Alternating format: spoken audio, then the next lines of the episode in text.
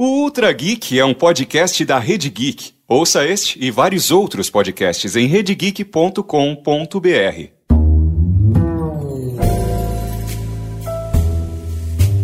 Medo e receio em excesso. Alterações no sono. Inquietações constantes. Comportamentos compulsivos. Pensamentos obsessivos. Medo de lugares fechados e de grandes aglomerações. Esses são alguns dos sintomas que podem indicar a doença que, até 2020, será a mais incapacitante do planeta a depressão. Segundo a Organização Mundial da Saúde, em 10 anos a doença já cresceu 18% e continuará crescendo. São 300 milhões de depressivos espalhados pelo mundo. Na América Latina, o Brasil é o país com o maior índice de casos diagnosticados.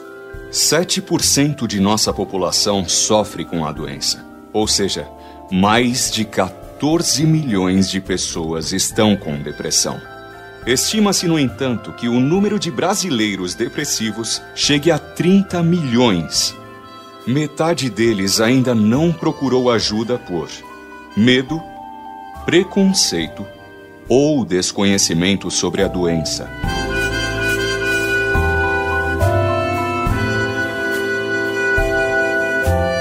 O episódio de hoje tem a apresentação de Tato Tarkan. Toda vez que você fala uma doença que eu já tive, eu, dou, eu ganho 10 pontos, como é que funciona?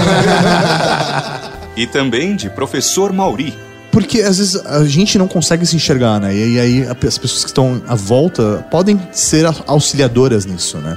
Com a participação especial de Anderson Zenidarsi. Então a teoria ela é maravilhosa, ela nos dá base para atuação, mas a, a vivência do fato nos dá humanidade em relação a tudo isso. Os links para o site e todas as redes sociais do convidado estão na publicação deste episódio em redegeek.com.br. Este é o Ultra Geek e o papo sobre depressão começa logo após os recadinhos.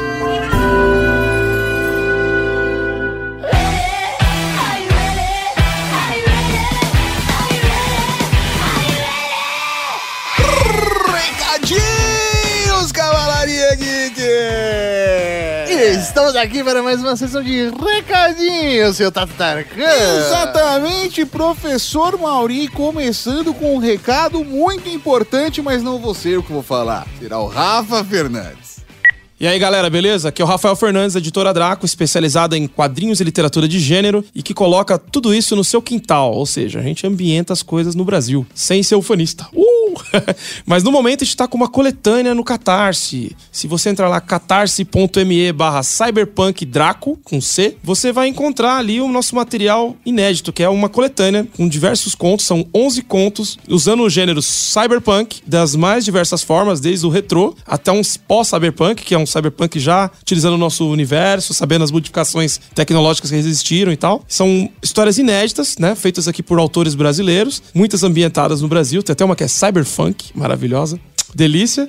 Então você pode entrar lá no site, ver as recompensas. A gente tá com um livro, toda a coleção Mundo Punk, que inclui Steampunk, que é o Vaporpunk, o Dieselpunk, o Solarpunk. Essas duas últimas são coletâneas que a gente lançou primeiro no mundo inteiro, depois que esses estilos foram se popularizar. Até o Solarpunk foi publicado lá fora, traduzido e tal. E tem o Periferia Cyberpunk, que é um quadrinho também ambientado no Cyberpunk. Então você pode entrar lá no catarse.me barra Cyberpunk Draco, conhecer as recompensas e fazer parte do projeto. Valeu! Esse Rafa Fernandes, ele é um safadinho, né? Segunda semana seguida que ele aparece aqui para dar esse recado aí sobre a coletânea Cyberpunk que ele está fazendo no Catarse. E o mínimo que eu quero em troca é uma coletânea Cyberpunk para colocar aqui na Casa Geek. Por que, seu Tatarkan? Ela já atingiu a meta! Não, ela já dobrou a meta, professor Mauri, mas são os últimos dias, então se você está interessado, vai lá em catarse.me barra Cyberpunk Draco. Se dobrou a meta é porque deve ser bom, né? Eu também acho, mas é que tem o selo de qualidade Editora Draco, que não pagou nada pra estar aqui.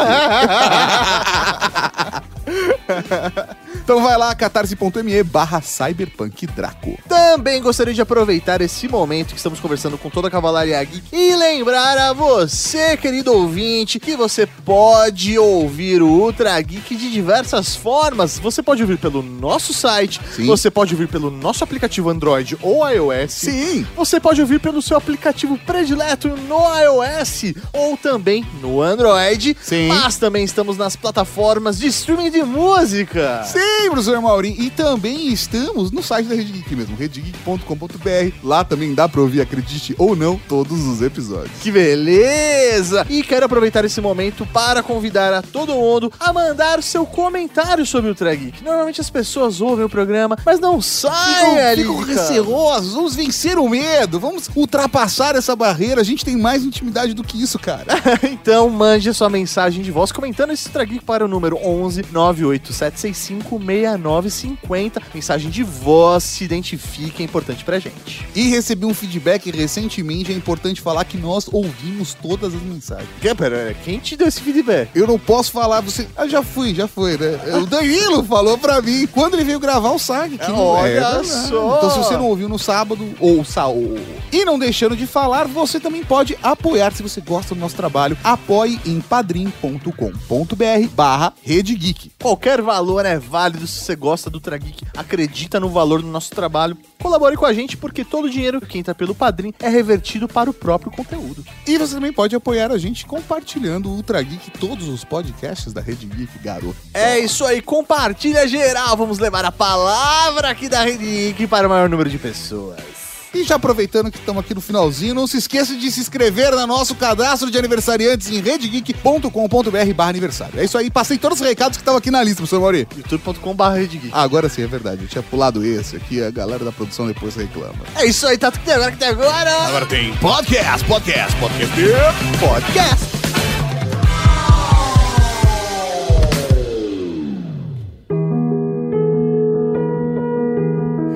Queria que você contasse como é a rotina, o, o dia de uma pessoa que passa por depressão.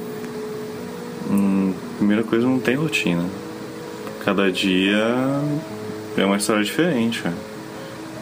E tem vários passos. Não, pelo menos pra mim foi inicialmente lidar comigo mesmo, né, com a frustração de não conseguir fazer as coisas, depois lidar com os olhares das pessoas, principalmente os familiares e as pessoas com quem a gente convive diariamente, achando que você está fingindo, está com frescura, né? E como não é uma coisa que se mostra aparente assim, não é uma ferida nem nada, é difícil de você, não digo nem convencimento, mas você mostrar que tá passando por um, é uma doença que tá passando por um momento, sabe? Hoje, por conta da terapia, eu já tenho consciência que vai passar, mas não sei o tempo, eu não sei como. Mas é, eu já vejo melhoras desde o, da época que começou e tudo mais. É, e até hoje, assim, acho que uma das partes mais difíceis de lidar é consigo mesmo, você não se sentir culpado de não. E não tentar. Não, não digo nem se preocupar, mas é. Entender que os outros vezes podem não entender. Entender que não pode entender. né? Mas é. Se lidar com esse julgamento externo, assim, não. Porque senão você fica louco ou toma alguma atitude drástica, né? Mas é. Tem que ter uma base muito preparada para não. para passar por isso, eu acho. Fábio dos Santos foi diagnosticado com depressão em maio de 2018. Depois de muita insistência da esposa e de uma amiga, Fábio topou procurar ajuda. A psicóloga deu o diagnóstico e orientou que ele fosse também ao psiquiatra. Fábio segue fazendo terapia com o auxílio da medicação.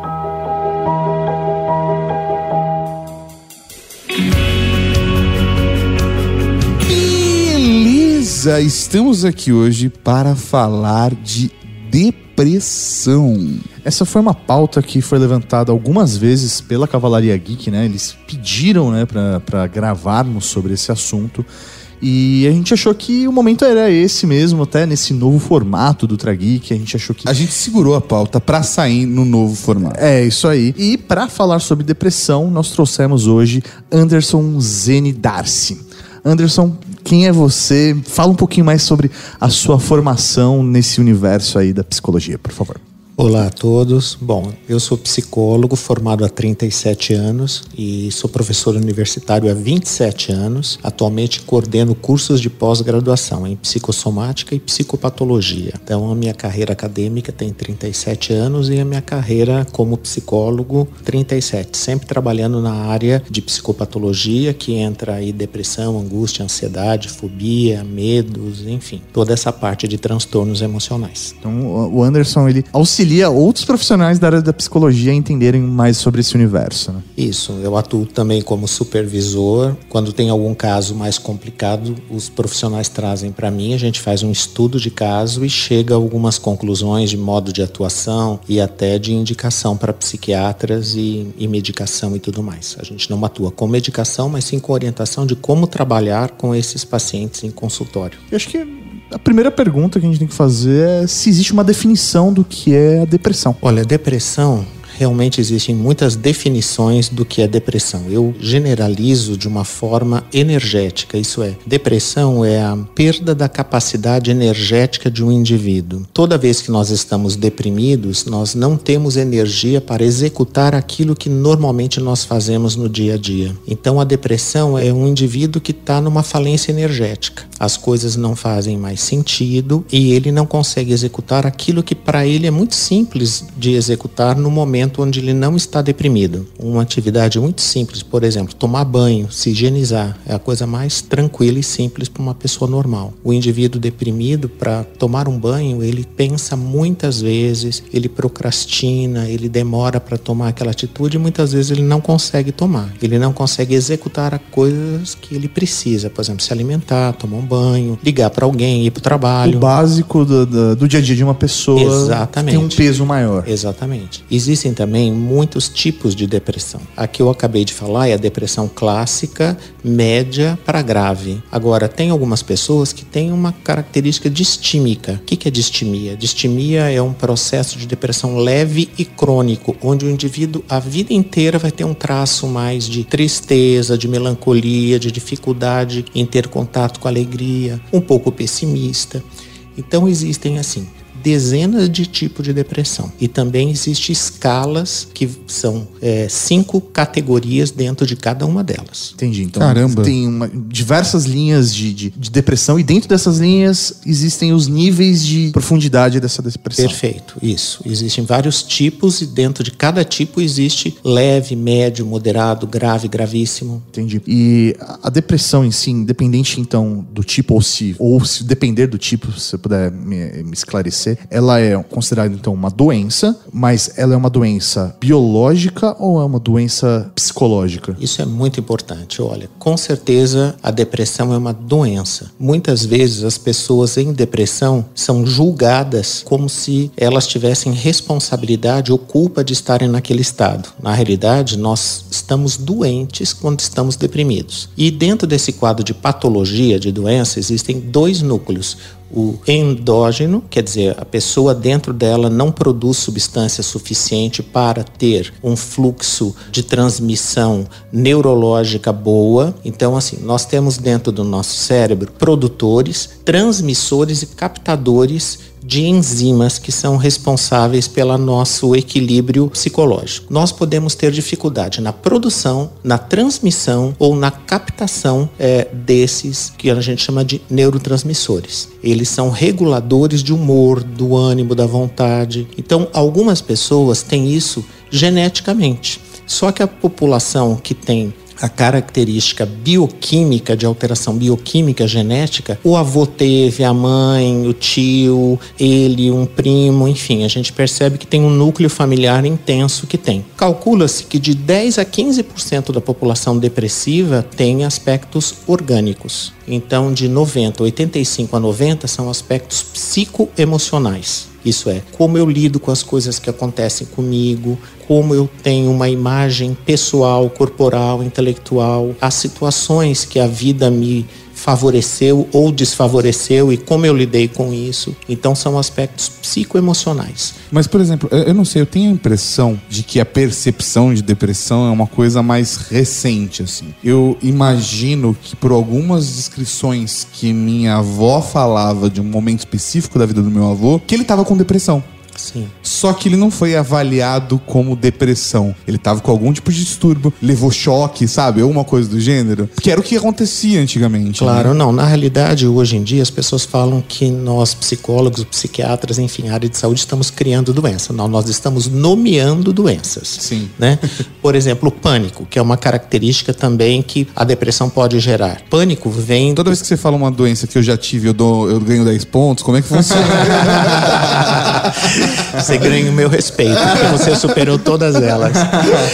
É, então, assim, por exemplo, Pan vem da mitologia grega do deus Pan, que ele Sim. era metade homem, metade bicho, e ele vivia na floresta e ele pulava em cima das pessoas e gerava susto, medo, pânico. Ah. né? Então você vê que desde aquele período grego que eles que nós estamos falando de 3.500 anos atrás que se associa ao indivíduo que tem essa característica. Não tinha este nome, não tinha esse nome, não tinha nome de pânico, certo? Mas aquela patologia sempre existiu. Da crise da ansiedade, crise de pânico. Isso. De se sentir naquela situação claustrofóbica, mesmo estando num lugar completamente aberto. Isso, o termo, por exemplo, ansiedade, a gente pode cunhar aí que ele tem 40 anos, mas assim, a condição humana de ansiedade vem desde a existência do homem. Fantástico. É, é, é, é muito maluco a gente pensar nisso, porque às vezes a percepção que as pessoas têm é que é uma coisa muito recente, mas o que é recente é um nome. É o nome. E outra, hoje nós estamos parando para estudar as características das pessoas que apresentam algum tipo de comportamento discrepante, certo? Seja uma depressão, uma ansiedade, uma fobia, um pânico, é, uma neurose, uma psicose, uma esquizofrenia, enfim, aí vão- são vários itens aí, são várias categorias. Então hoje se estuda e se nomeia e nós temos critérios diagnósticos para chegar a este ponto. Então antes não, né? É, antes assim a gente falava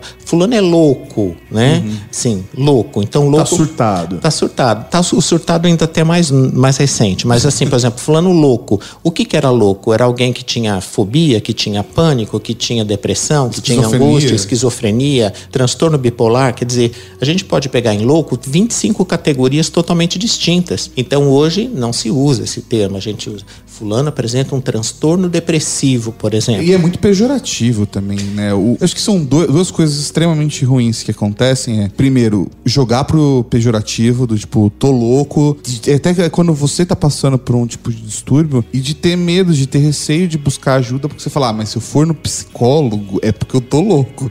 Não, é porque você precisa de ajuda. E ao mesmo tempo, as pessoas que não entendem o termo e aí colocam depressão, por exemplo, tipo, eu tive um dia ruim, eu estou triste. Não, eu estou deprimido. É, não, isso é totalmente diferente. É importantíssimo a gente falar aqui. Existe um processo de tristeza, existe um processo de depressão. Então, eu há pouco tempo perdi um animal de estimação. Eu fiquei muito triste, certo? Muito triste com isso. Entrei em luto, fiquei é, bastante chateado, fiquei sem querer trabalhar e tudo mais, mas não entrei em depressão, certo? Então, assim, o indivíduo que está triste, ele necessariamente não vai migrar para a depressão. A depressão é um agravamento da tristeza. Ela, a tristeza pode desencadear a depressão. Nem toda tristeza vai gerar depressão. Toda depressão vai ter composto nela a tristeza. A depressão é muito mais ampla, muito mais abrangente e com ela nós temos desânimo, falta de vitalidade, tristeza, falta de expectativa de vida, de, de tudo, né? E a tristeza é uma coisa mais focal, né? É uma coisa mais leve e geralmente a gente tem um, um entendimento do que aconteceu. Um luto, uma perda, uma ruptura, isso gera tristeza, podendo gerar depressão também. É, o, o que é curioso é que quando as pessoas fazem essa, esse paralelo e relacionam tristeza com a depressão, ele é prejudicial porque acontece muito de uma pessoa estar triste, aí ele ficou bem e falou: Ah, eu venci a depressão. Não, você só passou por um momento de tristeza. Só que quando ele vê uma outra pessoa que de fato está doente, seja qualquer que seja a condição, mas está com depressão, ele entende que o problema do outro é menor, porque, ah, eu já fico triste também. Não vem aumentar pra mim que você tá com depressão. Você tá triste. É, você sabe que você falando isso, eu tive um insight aqui que é assim: quando a pessoa está triste, todo mundo sabe. Quando ela está depressiva, poucas vezes as pessoas ao redor sabem que a depressão é algo tão mais profundo e ela muitas vezes camufla isso. Interioriza, né? interioriza isso e ela se sente tão mal em falar que ela está deprimida porque muitas vezes não tem uma causa é, identificável. Então é mais fácil você identificar alguém triste do que alguém depressivo. Eu não tinha pensado nisso. A tua fala me gerou essa reflexão. É, é que eu, eu sempre penso nisso, porque quando eu passei pela depressão, duas coisas que eu aprendi. A primeira delas foi que as pessoas não sabem o que é depressão, e aí falam de depressão sem saber, e, e tem muita gente que fala. Ai, pelo amor de Deus, só levanta, faz as coisas. Tá, é fácil. E não é. E o segundo fator é que a gente, quem tá em depressão, tem muito receio, dificuldade de falar, de pedir ajuda, de buscar as outras pessoas. Mas que quando você quebra essa barreira, é é uma das coisas mais importantes para que você de fato perceba que você tem um apoio. Sair da depressão é mais fácil quando você pede ajuda. Exatamente. E endossando isso que você falou, a gente só identifica ou a pessoa só pede ajuda quando a depressão já está de moderada para grave. Porque muitas vezes o indivíduo na depressão leve, ele vai esconder a depressão como se fosse uma coisa ruim, feia, menor. Nós temos muitas dificuldades em relação ao entendimento do, da complexidade do ser humano. Nós valorizamos as doenças orgânicas que são mensuradas e identificadas em exames laboratoriais. Isso sim, nós nos compadecemos do indivíduo. Agora, as doenças que são subjetivas, que muitas vezes são até mais profundas e mais dolorosas, se bem que é difícil comparar doença, mas ah, eu trabalho há 37 anos com a psicologia e eu já vivenciei coisas no consultório muito sofridas, muito difíceis de pessoas, de pacientes que não conseguiam sair do quarto, que eu tive que fazer atendimento domiciliar para que elas não conseguiam levantar da cama por questões emocionais. Então, assim, é muito difícil eh, as pessoas entenderem que patologias, doenças que não são mensuradas em exames laboratoriais são tão graves como as que são mensuradas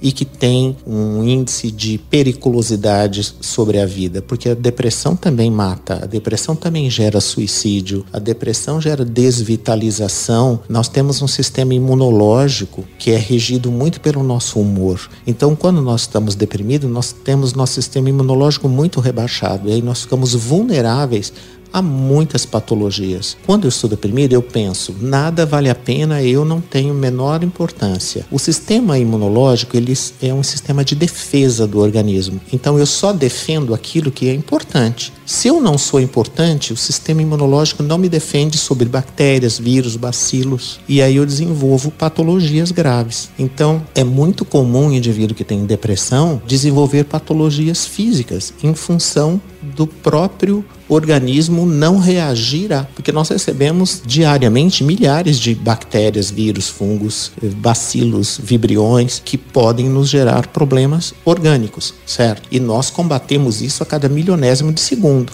Quando nós não temos essa ordem interna de defender porque a gente só defende aquilo que é importante. Naquele momento, a nossa vida não é importante no processo depressivo. A gente não dá importância à nossa vida. Então, até o processo orgânico acaba sofrendo as consequências da depressão. É isso que as pessoas falam de psicossomática. Exatamente. Isso é a psicossomatização pura, que é uma outra área que eu atuo bastante, que eu tenho um livro escrito que eu lancei agora esse ano. Que eu tenho autografado e você não.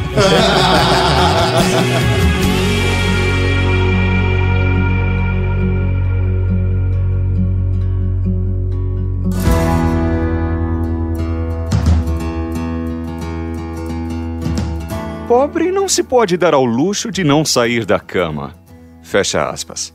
A frase de Kelly Pereira, de 22 anos, moradora da periferia e diagnosticada com depressão desde os 15, foi publicada no título da reportagem da BBC Brasil sobre a incidência da depressão das classes C e D no país.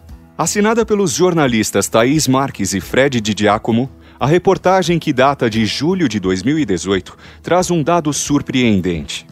De acordo com pesquisa do Ibope, 25% das pessoas da classe C e D têm sintomas da depressão. Nas classes A e B, esse número é de 15%. Segundo estudos, um dos motivos para desencadear a depressão nos mais pobres pode ser a discriminação sofrida diariamente. Trazida para a reportagem, a especialista em psicologia social e escritora Gabriela Moura explica a relação. Abre aspas. Quando você se vê diante de um perigo, seu nível de cortisol aumenta. Só que o nosso corpo foi feito para que isso aconteça num período de 5, 10 minutos, que é o tempo de você entrar em estado de alerta e fugir do perigo. Em uma situação de preconceito, de violência social, a gente se vê nessa situação o tempo todo. Então, o indivíduo passa 24 horas em estado de alerta, não sabendo se ele vai ser bem recebido, não sabendo se ele vai sofrer violência policial, violência urbana, e isso a médio ou longo prazo causa uma extrema fadiga no corpo e na mente. Fecha aspas. O estigma enfrentado pelas pessoas da periferia com depressão é grande. Segundo os jornalistas, a visão da depressão como, abre aspas, frescura, fecha aspas, como algo ao qual o pobre não tem direito, foi muito citada pelos entrevistados ouvidos pela reportagem.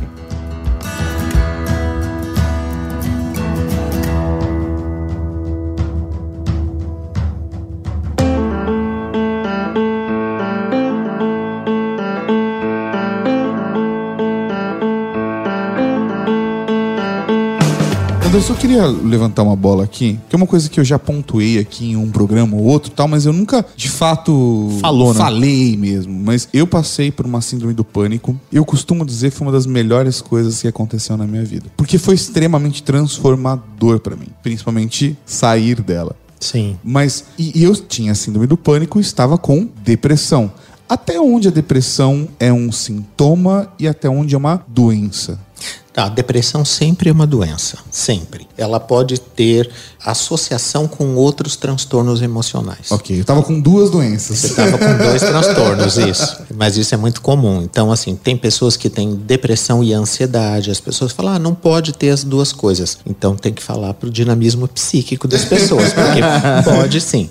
Então, as pessoas têm núcleos depressivos e ansiosos juntos, têm depressivos e fóbicos, depressivos com pânico. É, na realidade, nós somos multifacetados e cada um desenvolve um tipo de transtorno com uma característica muito pessoal. E todos nós acabamos, invariavelmente, em algum momento da vida, passando por um transtorno ou outro. Pode ser mais ou menos perceptível, mas, né? Sim, com certeza. Eu acho que nós passamos por mais é, de um tipo de transtorno. Muitas vezes nós não temos a percepção disso. Agora, você falou uma coisa que é fundamental, que assim, você sentiu que foi um processo de evolução na tua vida, Sim, né? com certeza. Então, isso é muito importante, porque assim, aprender com as coisas boas é muito simples, é muito fácil. Né? Então eu vejo uma experiência, eu tenho uma experiência agradável e aprendo com ela. Isso é ótimo, seria o mundo ideal de todos nós. Mas o mundo real é assim, nós temos que aprender, evoluir, crescer com tudo que acontece na nossa vida. Quando nós temos um processo depressivo, nós temos que não só lutar para sair dele, isso é fazer um tratamento psiquiátrico, psicológico, fazer caminhadas,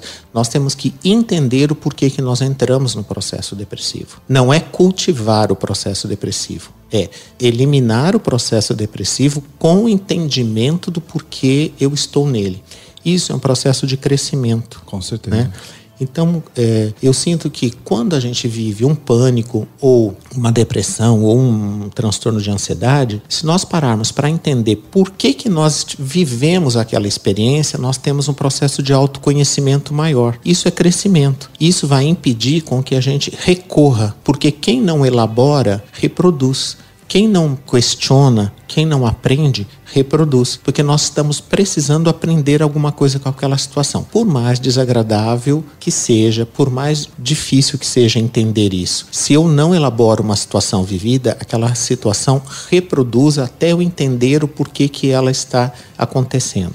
É, acho que até por isso você falou uma palavra muito marcante para mim, que é o entendimento. E por isso que eu falo que foi um presente para mim eu ter passado pelo pânico, porque eu estava tomando atitudes que não estavam me direcionando para onde eu queria de fato ir. E eu estava me transformando numa pessoa que eu não queria ser. E isso foi se tornando sufocante ao ponto de que surgiu a depressão. Para que eu me conhecesse melhor, me entendesse melhor, eu tive que reconstruir todas as minhas relações, porque eu comecei a enxergá-las de uma outra forma depois do processo terapêutico. Mas o lado positivo foi que foi extremamente libertador. E eu percebo hoje que se eu não tivesse tido a depressão e não tivesse tido o pânico, eu estaria num lugar onde eu não queria estar mesmo. Eu estava indo para um lugar que não era legal, que não era o que estava dentro dos meus objetivos de vida ou de quem eu sou como, como indivíduo. E a depressão foi uma benção porque foi uma dor que me tirou. É como você levar uma bolada na cabeça e brigar com a criança que te chutou a bola, mas ia ser, ia ser atropelado por um ônibus. Então por isso que eu vejo que foi uma benção para mim. É, então a depressão ela fez o que na tua vida sem entrar em análise, mas ela, ela permitiu com que você parasse um processo que não estava bom para você. Exatamente. E aí você parou, reflexionou, tirou entendimento e proveito disso e cresceu. Isso é muito bom. Porque eu volto a dizer, nem tudo na nossa vida é, é bom, nem tudo que acontece Sim. ao nosso redor é, é, é, agradável. Agora, se a gente só se lamentar, se a gente só reclamar e não parar para entender a nossa participação no que está acontecendo, porque muitas pessoas trabalham com uma coisa que eu particularmente tenho assim, execro que é culpa. Ninguém tem culpa de nada. Nós temos responsabilidade sobre as coisas que acontecem na nossa vida. Nós temos participação numa relação familiar, numa relação de casal, numa relação de amigo, numa relação profissional. Nós temos participação. Participação é responsabilidade. Então, culpa é julgamento. Julgamento não leva a nada. Julgamento leva a punição, né? Toda vez que eu sou culpado, eu tenho uma situação que foi identificada como arbitrária, eu fui julgado, no julgamento eu fui condenado, portanto eu sou culpado, aí eu vou ter uma punição. Essa punição, na maioria das vezes todo esse processo é interno, essa punição eu mesmo coloco. Então eu não posso ser feliz, eu não posso ter sucesso, eu não posso ser realizado, eu não posso ter alguém que me ame, né? Então eu me culpo e eu me condeno e aí eu me puno. Né? Quando a gente fala que o processo é, de entendimento da depressão, o indivíduo tem que pensar na sua participação, quer dizer, o que, que eu tenho feito que o meu organismo, que o meu psíquico está pedindo para eu parar de fazer? O que, que está acontecendo comigo que eu não estou entendendo e que eu teve que chegar nesse extremo de entrar num processo depressivo, no caso do nosso tema aqui, mas poderíamos falar em qualquer outro processo, né? para que eu pare reflexione e cresça. É, existe uma máxima na psicossomática que é assim: o nosso processo de crescimento é inerente, se não pelo amor, pela dor. Então, quando a gente não tem esse processo como objetivo de vida, de entender as coisas que nós estamos vivendo, de entender a nossa participação em tudo que está acontecendo, porque é muito custoso a gente se sentir responsável pelas coisas boas. Ah, sim, né? lógico. Agora, e quando as coisas não são tão boas? Né? Ninguém, ninguém fala, tá nessa merda aqui, fui eu é, que fiz. Cheio de orgulho. Exatamente. Agora, quando não, né? Quando não, a gente começa a jogar a culpa no outro, no mundo, no planeta, no governo, enfim, em tudo. Só que nós temos participação em tudo que acontece com a gente. Tudo, sem exceção. Todas as coisas boas e todas as coisas não boas. O que nós temos que fazer é entender, elaborar, crescer e as coisas boas reproduzir. E as coisas ruins não mais deixar acontecer. E esse entendimento é libertador. Muito, muito. Isso é um processo de crescimento, isso é um processo de maturação do ego, maturação da estrutura psicológica. Né? Eu, eu vejo que muitas pessoas sucumbem uma depressão. O que é sucumbir à depressão? É assim, não tirar proveito do entendimento do que ela é. Né? Ela é agradável? Não. Ela é fácil? Não. É prazerosa? Não. Tá. Tem um monte de não. Só que a gente vai lutar para sair dela, vai usar os mecanismos necessários, né? Então, é, exercício, remédio, terapia, fisioterapia, enfim, tudo que as pessoas acham que deve fazer e devem mesmo. Só que assim, paralelo a isso, nós temos que entender que nós estamos tendo a oportunidade de um autoconhecimento. Sim. Né? Isso é fundamental. Isso que faz com que as pessoas tenham um divisor entre aqueles que aprenderam e aqueles que se lamentam. Então, tem gente que teve depressão e só vive o aspecto negativo da depressão. Essa é a coisa mais simples e fácil, porque a depressão não é bom, depressão é ruim. Estar deprimido é ruim. É um estado emocional rebaixado energeticamente, onde nada tem valor, onde nada tem sentido, e logicamente que isso é péssimo. Agora, pensando que isso pode me dar instrumentos para o autoentendimento. Entender como um obstáculo a ser vencido. Exatamente. E também instrumentos que me dão, que a vida me deu, que eu fui construindo para me entender, né? Porque eu vejo, sabe, uma coisa importante, pessoas que não elaboram reproduzem, reproduzem, reproduzem a depressão. Quer dizer, vão ter crises depressivas sempre. É, eu até eu tive a oportunidade e até o privilégio de acompanhar de perto né, essa, essa situação que o, que o Tato viveu né, na vida dele. Nós somos amigos há muitos anos, né? Eu acho que até parte desse descobrimento dele foi até de, de cobranças, né? Da minha parte da, em relação a ele, de como Olha as lá, coisas- querendo ganhar crédito Não, aqui.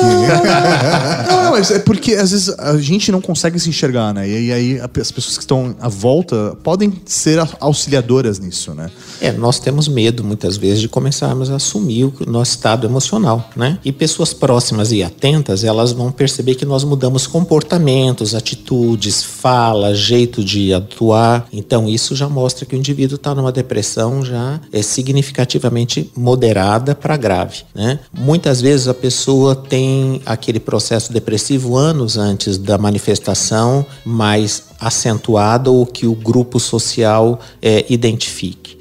Mas um, um grupo social familiar próximo, observando, conversando, é fundamental para que a pessoa tenha essa percepção. É fundamental. Isso ajuda muito. É, eu devo dizer por mim. Se não fosse meu grupo de amigos, a minha família e o apoio em volta que eu recebi, é óbvio que eu tive dificuldades em todas as relações, porque um do processo do autoconhecimento, pelo menos pra mim, foi, e pra muitas pessoas eu vejo que é, de você se conhecer melhor, de você se desenvolver melhor e ter que reconstruir as relações. E isso não é agradável necessariamente. É, inclusive para as pessoas que estão à sua volta, né? Exatamente, porque de repente a gente tem uma relação que funciona de um jeito e essa pessoa fala, não vai funcionar mais. Isso dentro de um casamento é complicado, é difícil. É, a, a mãe coloca o filho na terapia e depois fala, cadê meu filho?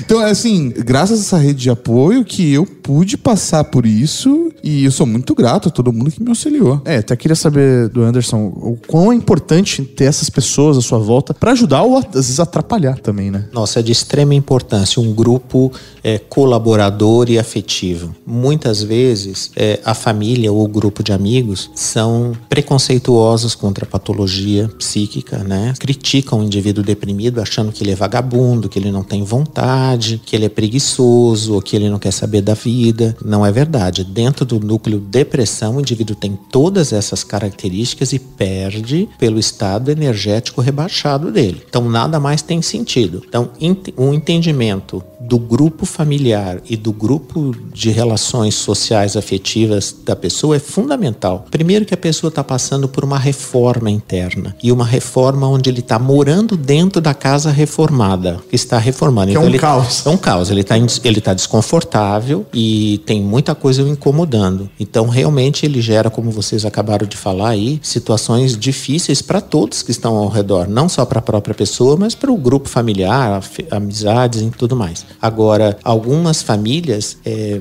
que a gente chama de disfuncionais, disfuncionais a gente pode traduzir como patológicas também, né? Como difíceis.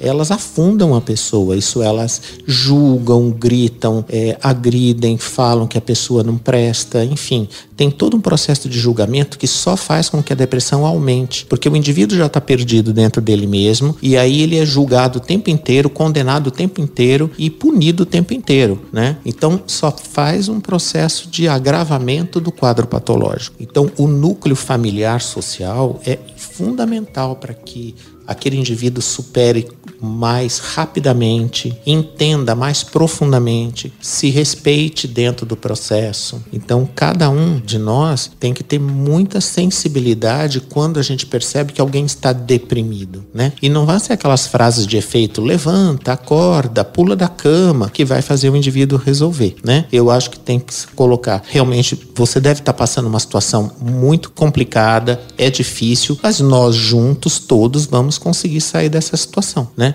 Você tem que fazer Você não tá sozinho. você não está sozinho, você tem que fazer a tua parte, o médico a dele, a família dele, cada um tem uma parte aí nesse processo, né? Então, não é apontar o dedo para o outro, porque também ninguém fica doente sem que tenha participação de um núcleo próximo, sabe? Raramente o indivíduo adoece sem que nenhuma das suas relações próximas estejam doentes, né? É, isso pode ser muito reflexo ou da vida profissional, ou afetiva, ou familiar, né? Quando a gente fala afetiva, aqui a gente tá falando de casal, de marido, mulher, né? Sempre algum núcleo não está bom ou não está sendo aquilo que a pessoa gostaria que fosse. Pode até ser bom, mas não é bom para a pessoa. Então é muito comum alguém que tem assim saúde, beleza, dinheiro, fama até, é uma pessoa conhecida, uma pessoa, enfim, que a Uma gente pessoa que tem tudo na vida. isso. Mas A tá deprimida. Exatamente. Aí a gente fala assim, mas por que que essa pessoa tá deprimida, gente? Ela tem tudo na vida. Não, tem tudo que nós achamos que ela gostaria de ter, mas ela não deve ter coisas tão essenciais que fazem com que ela fique deprimida. Às vezes a falta de carinho, de afeto, de respeito. De tempo,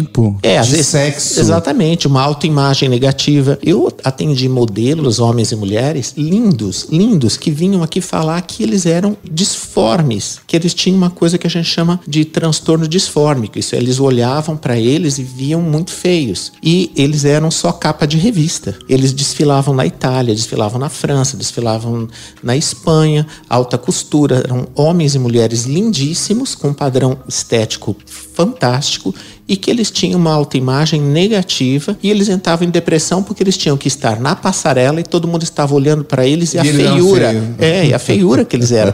E é exatamente o contrário, eles ganhavam em euro para estar desfilando porque eles eram belíssimos. Então você percebe que muitas vezes o que é para uma pessoa óbvio para outra não passa nem perto do entendimento dela. Então às vezes uma pessoa que tem tudo tá faltando tudo.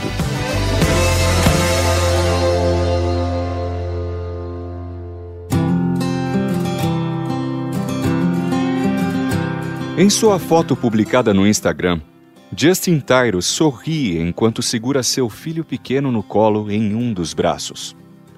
O outro braço de Justin abraça carinhosamente a esposa que está com a outra filha do casal.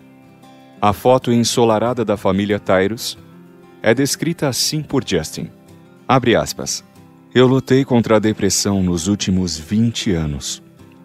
Olhando para o meu rosto nessa foto, você nunca poderia imaginar. Mas eu estava com pensamentos suicidas quando ela foi tirada. Eu não queria nada além de estar em paz comigo mesmo e simplesmente desaparecer. Meus filhos me fazem muito feliz, mas a doença mental faz com que isso não importe, fica irrelevante. A escuridão cobre todas as razões que você acha que você tem para viver. Não é uma escolha. O suicídio pode ser prevenido e a depressão não precisa controlar sua vida. É preciso persistência e paciência, mas é possível. Através de terapia, medicação, cuidados intensivos e apoio das pessoas que estão próximas, eu me sinto capaz de olhar para o passado e para essa foto como uma vitória. Eu fui capaz de superar minha depressão e estou vivendo em recuperação. É minha esperança que a gente comece a entender que a depressão afeta todas as pessoas, raças, idades, gêneros, classes sociais, etc. A depressão não tem um rosto. Fecha aspas. O relato de Justin ainda encerra com as hashtags Pare o estigma e sobreviva.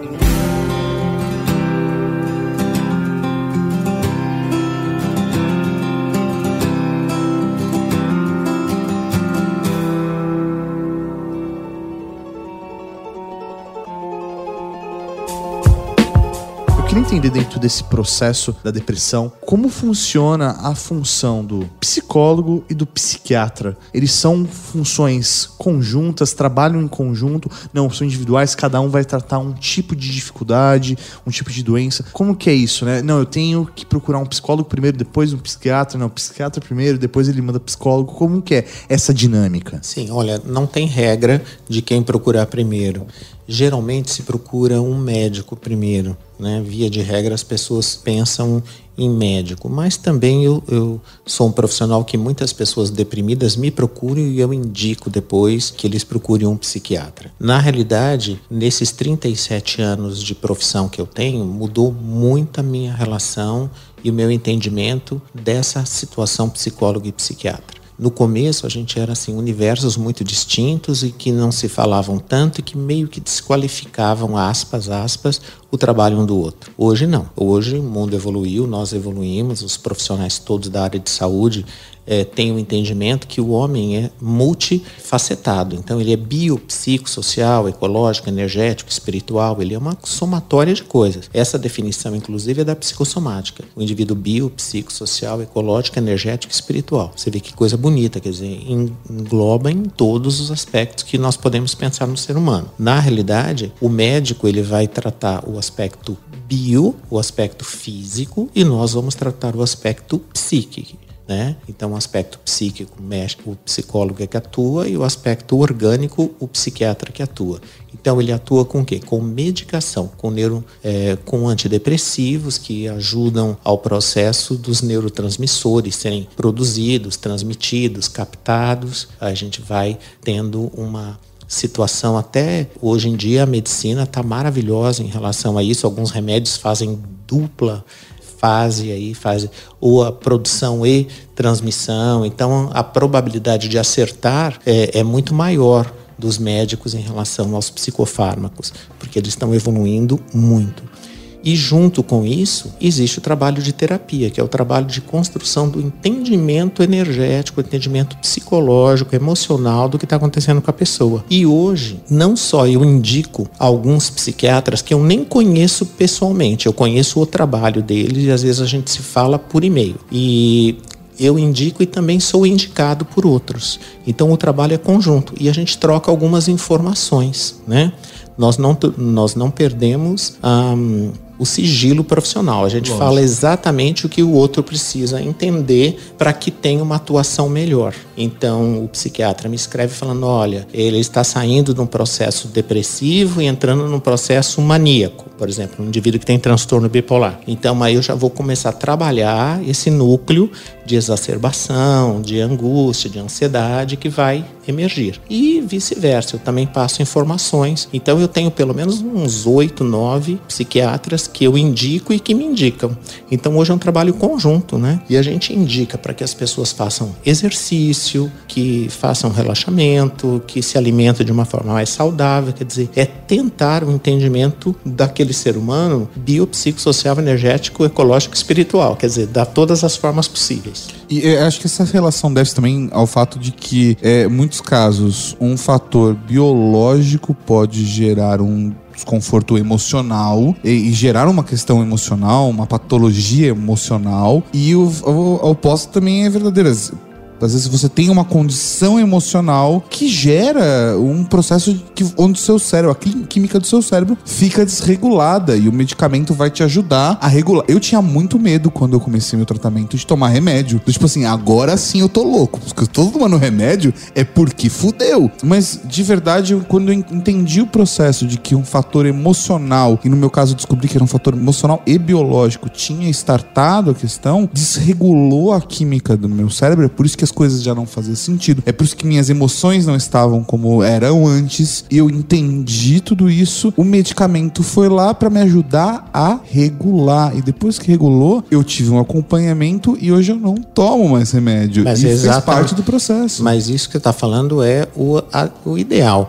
Olha, se você está com alguma dor, você toma um analgésico. Tomar o analgésico não significa que o desencadeador da dor foi resolvido, mas você não está sentindo a dor. Então, a depressão, o antidepressivo, ele funciona como tirar o indivíduo daquele momento crítico. Então, ele tira o indivíduo do fundo do poço, como a gente brinca e fala aí no comum. Só que isso não vai resolver os problemas emocionais que o indivíduo tem. Um comprimido não resolve problemas emocionais. Um comprimido resolve sintomas da depressão sintomas. Desânimo, falta de atenção, desvitalização, sintomas, Ah, eu tô com essa dor aqui nas- no estômago. Pode ser porque tem essa faca, mas me dá um, um analgésico, que a dor passa, mas a faca continua lá, Ex- né? Exatamente, quer dizer, então nós temos que ver que o antidepressivo ele é muito importante, deve ser tomado sim, porém não é só ele que vai fazer o indivíduo melhorar, ele vai tirar o indivíduo daquela crise, até para que o indivíduo tenha condições de começar a pensar, elaborar sem tanta dor, né? Sem tanta emocional. Então é muito importante. O que é fundamental é fazer um trabalho de psiquiatria, isso é medicação, com terapia, com psicólogo. E aí aos poucos vai se deixando aquela emergência da, da medicação, fica-se com a terapia e depois nem precisa mais disso. O indivíduo já tem o equilíbrio. Que aí, no caso, a medicação, ela não pode maquiar essa sensação de que está tudo bem. Eu conheço pessoas que começaram a terapia, foram no psiquiatra. O psiquiatra deu remédio, mas o remédio melhorou o sintoma, mas ao invés de ela ir na terapia e se trabalhar, falou todo de boas com o remédio e seguiu a vida. Mas aí queria E uma fica, a vida, dependência. é, e fica a vida inteira com aquele remédio, né? Sim, mas ah, isso é uma falha muito grande e uma falta de conhecimento. É, é uma ignorância. Ignorância é aquele que ignora um fato. Ou, ou até medo de lidar, de encarar, porque às vezes eu conheço histórias de pessoas muito próximas e muito queridas que chegaram na terapia e teve um momento falou: deu, eu- nesse assunto ou nessa situação, eu não quero mais mexer, não quero mais trabalhar, está aqui o meu limite de autoconhecimento, não quero mais do que isso. É, nessa época da terapia, o, o terapeuta fica extremamente frustrado, porque aí a terapia tem que aprofundar e o paciente sai a gente fica frustrado, falando, nossa, chegamos até aqui, agora teria que dar essa aprofundada para o indivíduo ficar melhor e ele acaba indo embora. Ao invés de se libertar dessa coisa que era tão importante a ponto de, né, Quer dizer, o indivíduo não enfrenta, ele foge. Se ele foge, continua com ele. Né? Mas é, o fato de um indivíduo tomar remédio pode sim mascarar, porque as pessoas, muitas vezes, com medo do autoconhecimento, com medo do que vai encontrar, as pessoas têm um medo de, de se conhecer como se elas fossem monstros. Nós somos humanos, nós somos compostos de tantas coisas boas e não boas, faz parte do ser humano. Só que as pessoas é, têm um medo de ir na terapia, muitas vezes, e descobrir coisas que elas não gostam nela. Ué, se, se elas não gostam e existem, é, é descobrindo que elas podem lapidar isso e deixar de que essas coisas não tenham mais tanta importância para elas, né? Ou eliminando ou simplesmente não dando mais importância. Ou entendendo como lidar, né? Entendendo como lidar também é uma opção boa. Agora, o que acontece é que as pessoas se medicam, né? E muitos médicos é, acreditam que a medicação pode ser o único recurso. Né? É, hoje em dia isso mudou muito. Os psiquiatras estão muito aderidos aos psicólogos e vice-versa. Muitas pessoas, e aí não são os técnicos, são as pessoas, elas preferem tomar o remédio e eliminar o sintoma e achar que está é, ótimo. Não está ótimo, ele está sem o sintoma, mas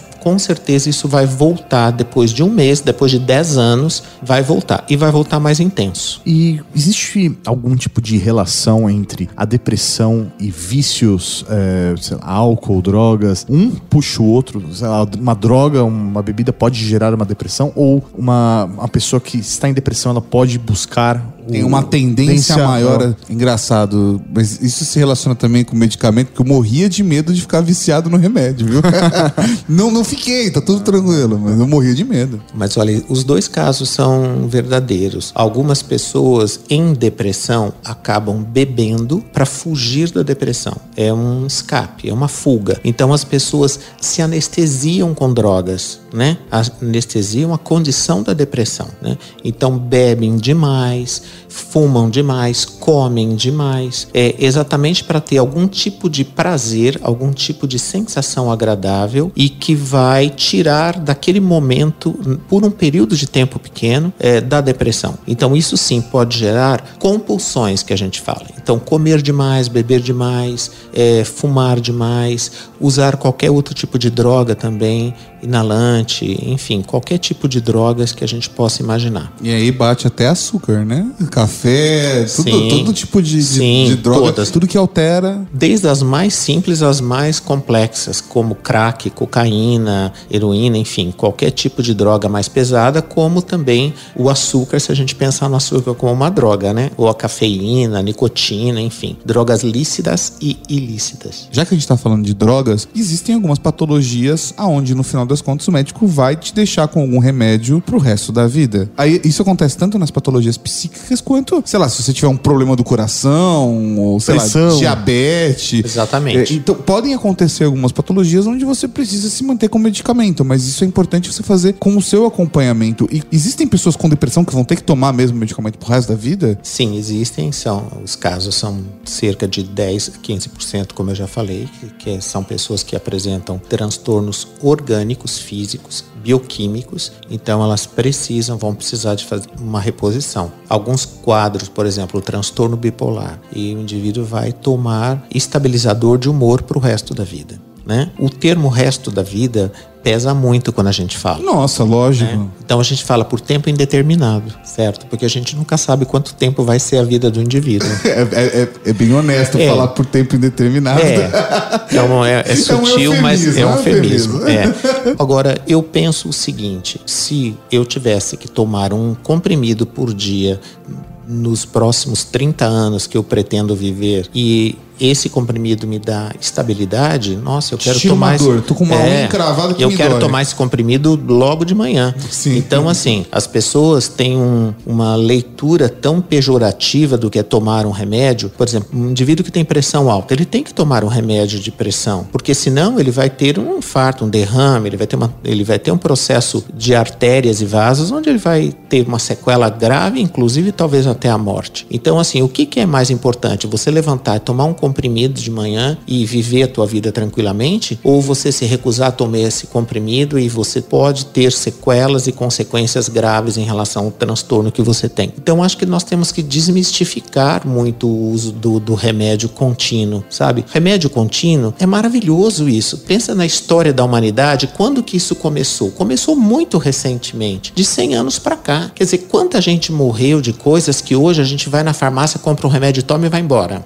Sim. Tá resolvido. Tá resolvido. Então, assim, é, as pessoas criam problemas onde não tem. Não tem problema tomar um remédio. Nós não temos que tomar remédios desnecessariamente, mas sobre orientação médica, sobre supervisão médica, nós temos que tomar o remédio necessário. Então, algumas patologias dentro do núcleo depressivo, sim, o indivíduo vai ter que tomar a vida inteira algum medicamento. Mas a compensa... que bom, né? Pois é, a compensação disso é o equilíbrio, é o indivíduo saudável. Agora, gente, vamos cair na real. O que, que vocês preferem? Vocês preferem tomar um ou dois ou três comprimidos ou entrar no processo depressivo, não levantar da cama, eh, pensar em suicídio, pensar que a vida não vale a pena, que você não tem nenhuma característica positiva, você não tem nada de bom, o que não é verdade. A gente sempre no processo depressivo só vê o lado negativo das coisas, né? O copo sempre está vazio, mesmo que ele tenha 70% de água no processo depressivo. Sempre eu tô devendo coisa, sempre eu não sou bom o suficiente, sempre nada que eu faço é bom. Então, eu sou uma pessoa muito tranquila. Não sei se é porque eu trabalho tanto com isso, com todas as pessoas. Não todos os meus pacientes tomam remédios psicofármacos, não é verdade. Acho que 60% deles. Mas é, para mim é uma coisa tão tranquila, né? E é muito interessante que geralmente as pessoas param de tomar o remédio sem falar para ninguém. Nossa, como assim? Simplesmente eles resolvem dar um tempo no remédio. Principalmente os indivíduos que têm transtorno bipolar. E Ah, tá- aí tá, ficando bom, tá ficando bom? Tá bom, é, pai. Exatamente. Ah, eu tô ótimo, então assim, eu tô ótimo porque eu tô ótimo. Não é tô ótimo porque eu tô fazendo um tratamento terapêutico e Eu vou medicamentoso. no meio, e, a, no meio. e a consequência desses tratamentos duplos é, tá me dando um equilíbrio maior, né? E eu tô muito bem. E time que tá ganhando não se muda. Não. Então, assim, então eu vou parar porque eu tô bem. Consequentemente, aí eu tô falando especificamente de um quadro de transtorno bipolar. Eu não tô falando de depressão como regra, tá? Tô falando um quadro específico. O indivíduo vai ter um surto do transtorno bipolar, vai entrar numa depressão grave ou numa mania. Mas em qualquer situação, você tá fazendo um tratamento, sei lá, por exemplo, você tá fazendo um tratamento com antibiótico. Se você para na hora errada, se você não leva o acompanhamento médico a sério, você vai passar por problema. Pode ser pior isso daí para você. Mas você sabe que, estatisticamente, 53% dos pacientes que tomam remédios contínuos param de tomar. Sim. Que assustador isso. Assustador. 53% da, das pessoas que tomam remédio contínuo fazem teste. Isso é, eu vou parar de tomar para ver como é que fica. Será que eu consigo? Eu não preciso disso mesmo. Exatamente. Então, assim, e é o índice é altíssimo mesmo. Então, hoje, dentro de uma anamnese, dentro de um processo de investigação e, e, esclarecimento do que é uma patologia, se fala inclusive disso. Não faça teste, não pare de tomar o remédio, cuidado, porque isso pode agravar o teu quadro. Todo o progresso que a gente está fazendo pode voltar drasticamente se você não fizer certo. Tem um índice que eu gostaria de falar que assim, a população do Brasil, segundo o IBGE, é de 208 milhões de pessoas. E é, calcula-se, estima-se que 7% da população é afetada pelo processo depressivo, por transtornos depressivos. Isso significa 14,6 milhões de pessoas. Só que eu posso afirmar para vocês que esse número é muito maior. Por quê? Porque este 7% da população é diagnosticada. Você percebe que, ser diagnosticado, o indivíduo tem que identificar, tem que ir no médico, Buscar tem que tomar o ajuda, né? remédio, tem que ter o diagnóstico. E quantos não são diagnosticados? Eu arriscaria mais 7%. eu arriscaria bem mais que isso. É, talvez mais que isso, mas sendo generoso, 7. Então, se é 14,5 milhões de pessoas, seriam 30 milhões de pessoas no Brasil com transtorno depressivo. Então, é uma coisa séria, uma doença muito intensa, muito endêmica. É, não tem classe social, tem gente milionária, tem gente pobre, classe A, B, C, D, F, G, qualquer classe que a gente possa pensar, o indivíduo vai ter a doença depressão.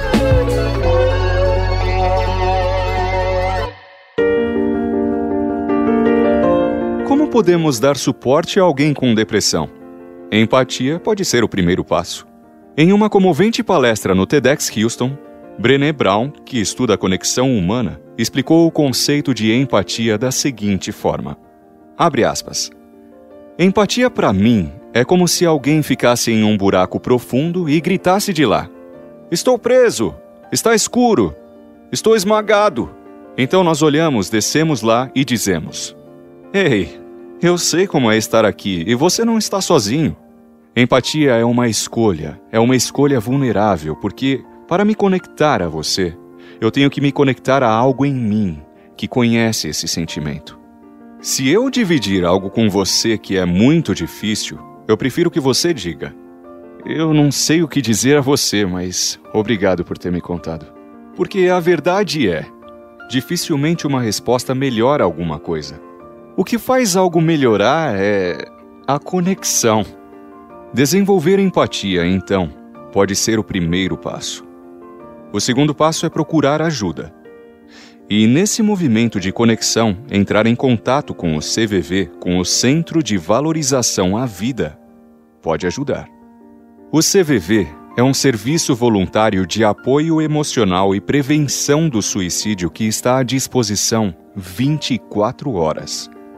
Se você precisa de ajuda, se não está bem, mesmo que não esteja pensando em suicídio, ou quer ajudar um amigo ou um familiar e não sabe como, ligue para 188 ou acesse o site cvv.org.br. O atendimento é gratuito e totalmente sigiloso. E sim, já ajudou muita gente a ter uma nova chance.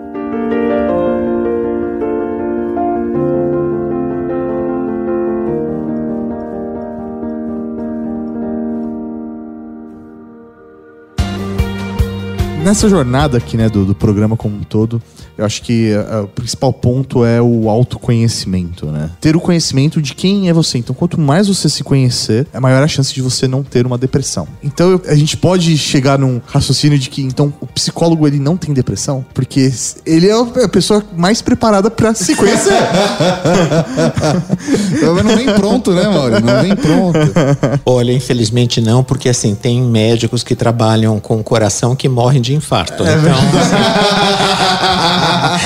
então, infelizmente, nós não estamos imunes. Inclusive, o meu caso é um caso que eu gostaria de dividir com vocês, que há 25 anos atrás eu tive uma depressão muito forte. Eu tive uma depressão que me eh, colocou num estado de questionamento da minha vida, eu não conseguia levantar da cama, eu tive que passar por um psiquiatra que acho que no começo não entendeu a profundidade, me deu um remédio que não era tão intenso, tão uma dosagem que não, não me tava adequada. não estava adequado, porque acho que também eu camuflava tudo que eu estava vivendo, porque era muito ameaçador. Então eu entendo muito os meus pacientes que chegam aqui com receio de contar sobre tudo que eles estão vivendo e fantasiando no processo depressivo. Então, voltando, há 25 anos atrás eu tive uma depressão bastante intensa. Eu demorei uns 6, 7 meses para me recuperar e com isso eu abri um entendimento do como é amplo, difícil, solitário o processo depressivo. E aí, como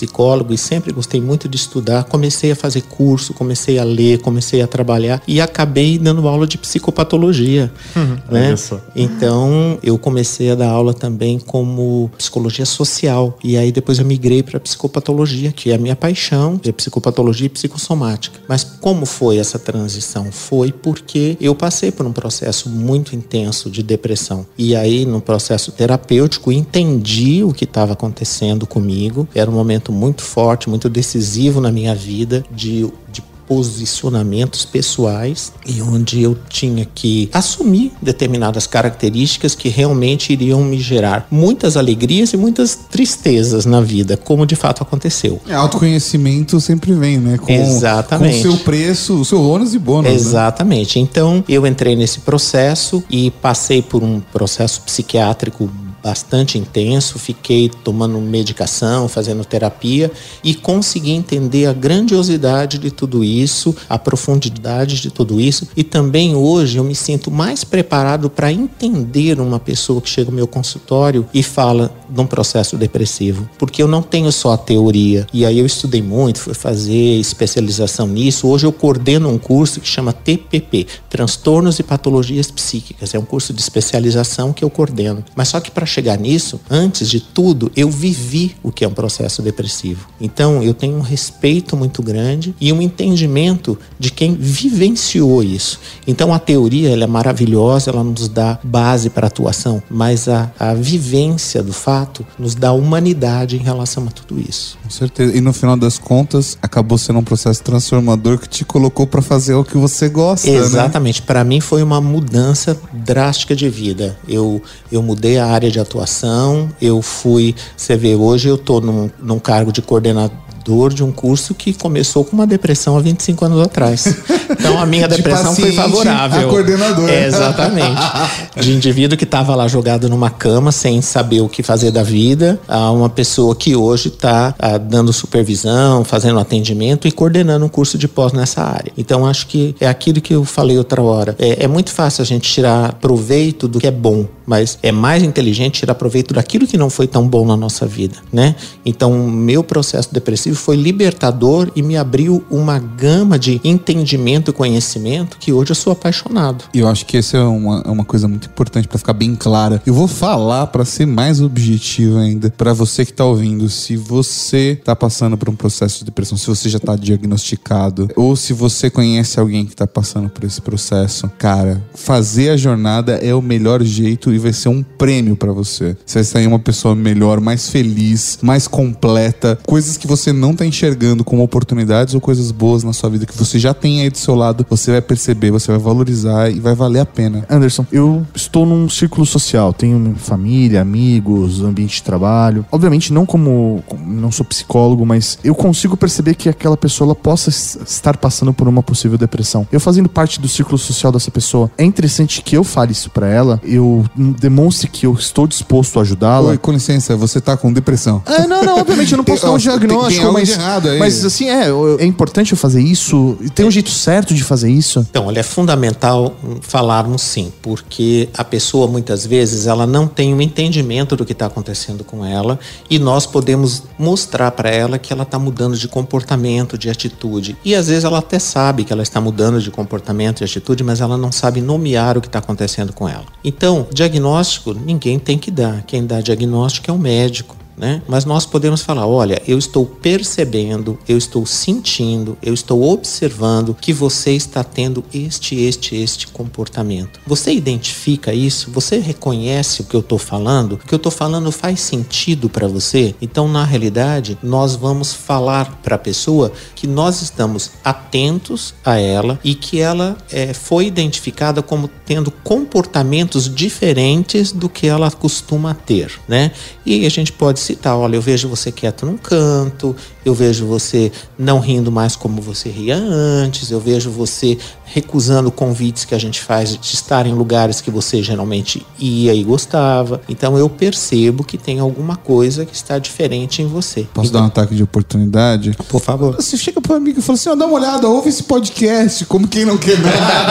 Recomenda, passa o arquivo. e aí eu chego ao ponto dessa pessoa que ouviu o programa até agora, como essa indireta, ou você que tá ouvindo, e a pessoa fala assim: eu acho que eu tenho depressão. O que, que você faz quando é com você? Então, a primeira coisa é não se julgar. Nós não temos culpa nenhuma e depressão é uma doença. Nós ficamos doentes de tanta coisa, do olho, do rim, do fígado, do intestino, da pele, Da unha. da unha e nós também ficamos doentes é, do nosso processo psíquico, né?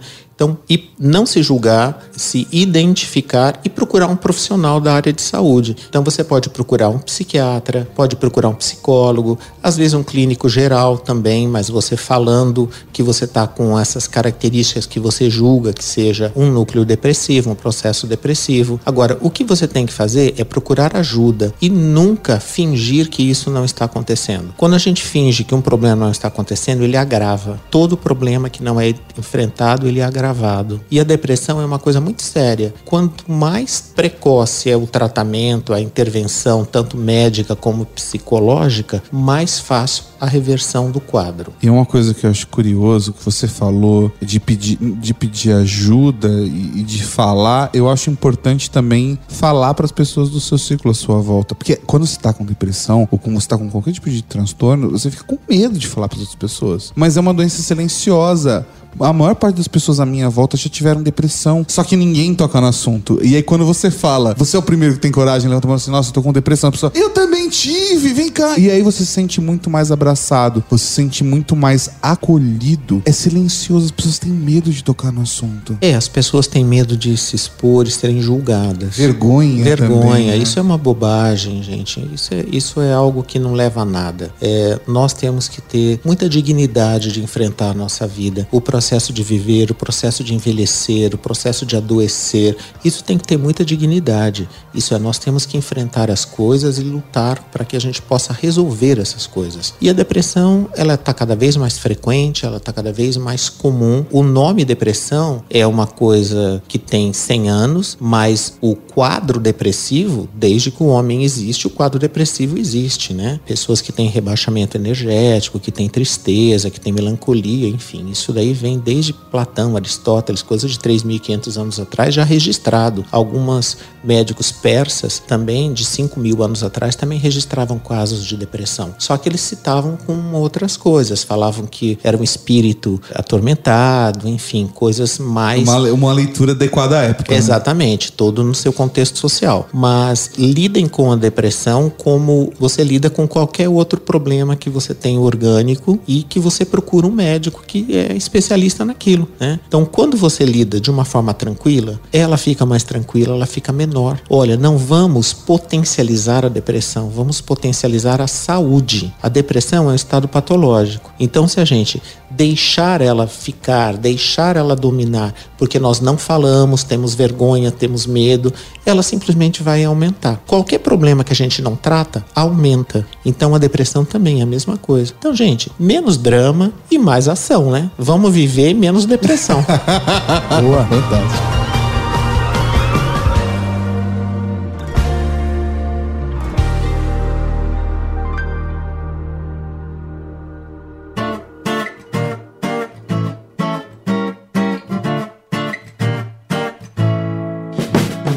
Quer fazer parte da Cavalaria Geek e participar do nosso conteúdo? Compartilhe com a gente sua opinião em áudio pelo WhatsApp 11 98765 6950. Seu comentário poderá aparecer no podcast Serviço de Atendimento à Cavalaria. Você também pode apoiar nosso conteúdo. Descubra mais em redegeek.com.br barra apoie. Este episódio é uma produção da Rede Geek. Direção e apresentação, Tato Tarkan e Professor Mauri. Com a voz de Raul Rosa. Texto original, Lilian Martins. Produção, Laura Canteiras. Arte, Tato Tarkan. E a edição divina de São Eduardo. Ouça mais episódios em redegeek.com.br.